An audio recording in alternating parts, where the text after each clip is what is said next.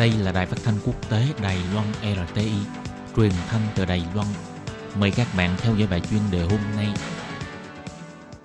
Khi Nhi xin chào các bạn, các bạn thân mến. Tiếp sau đây xin mời các bạn cùng đón nghe bài chuyên đề của ngày hôm nay với chủ đề là trong cuộc bầu cử tổng thống Mỹ sắp tới, Iran mong muốn ai chiến thắng.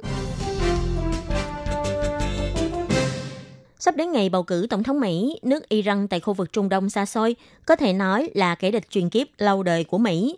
Vậy rốt cuộc Iran suy nghĩ gì về cuộc bầu cử này?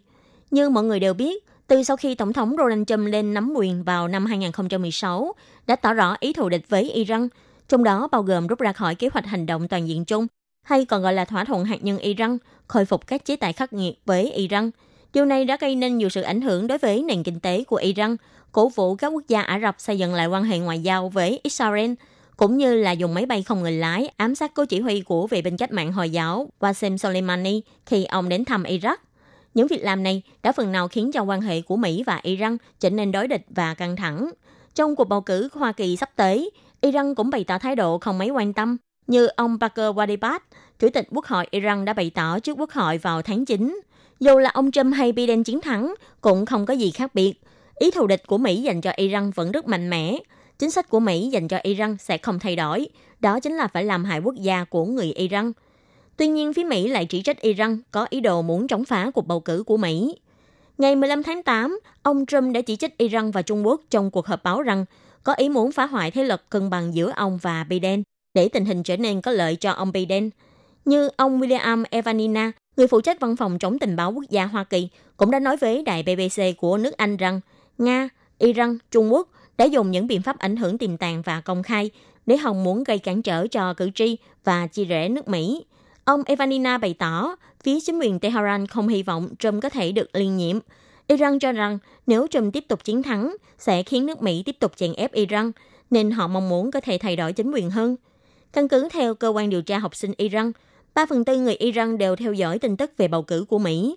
Một điều tra dân ý khác của Iran cũng phát hiện, 96% người Iran đều một phần nào đó đang theo dõi tin tức về cuộc bầu cử tổng thống tại Mỹ. Các kênh truyền hình quốc doanh của Iran đều đã cho phát những buổi biện luận của các ứng viên tổng thống Mỹ trong thời gian gần đây. Phân tích chỉ ra, đa số người Iran mong muốn ông Biden sẽ chiến thắng là có rất nhiều nguyên do. Năm 2015, khi Iran ký kết thỏa thuận hạt nhân này, ông Biden chính là trợ thủ của ông Barack Obama. Ông Biden cũng bày tỏ, nếu như ông chiến thắng chức vụ tổng thống Hoa Kỳ, ông sẽ cho Mỹ trở lại với thỏa thuận hạt nhân Iran.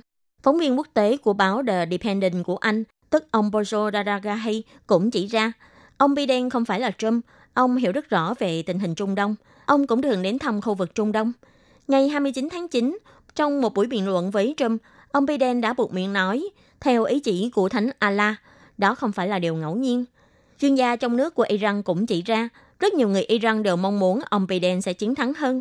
Nhưng nghiên cứu viên chính trị so sánh và Trung Đông của trường đại học Tobingen là ông Ali Fatoga Detras lại bày tỏ với Viện Chính sách Hoa Kỳ rằng về lập trường, người Iran thấy ai trong hai ứng cử viên này chiến thắng, chính sách đối với Iran đều không có khác nhau mấy.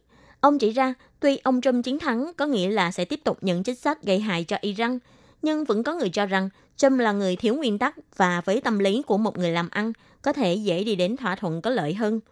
Ngoài ra, do ông Trump khá xa cách với nhiều nước và khu vực trên thế giới, nên điều này cũng có lợi cho Iran, nhất là với những nước truyền thống trong Liên minh châu Âu, có thể hỗ trợ Iran vượt qua các lệnh trừng phạt nặng nề của Mỹ.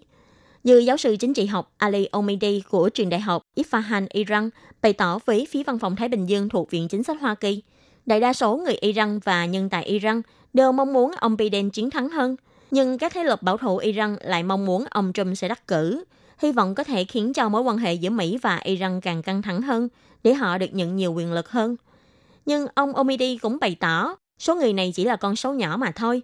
Đại đa số những người trong phái bảo thủ biết rất rõ, nếu ông Trump tiếp tục nắm quyền, sẽ tạo thành mối đe dọa cho nhà nước Iran. Đại đa số phe bảo thủ vẫn mong ông Biden có thể đắc cử để giảm sự căng thẳng giữa hai nước. Nhìn cách hành sự của Iran trong khu vực Trung Đông và Vịnh Ba Tư, Thực ra ai lên làm tổng thống Hoa Kỳ đi chăng nữa, thì đó cũng chỉ là một việc nhỏ.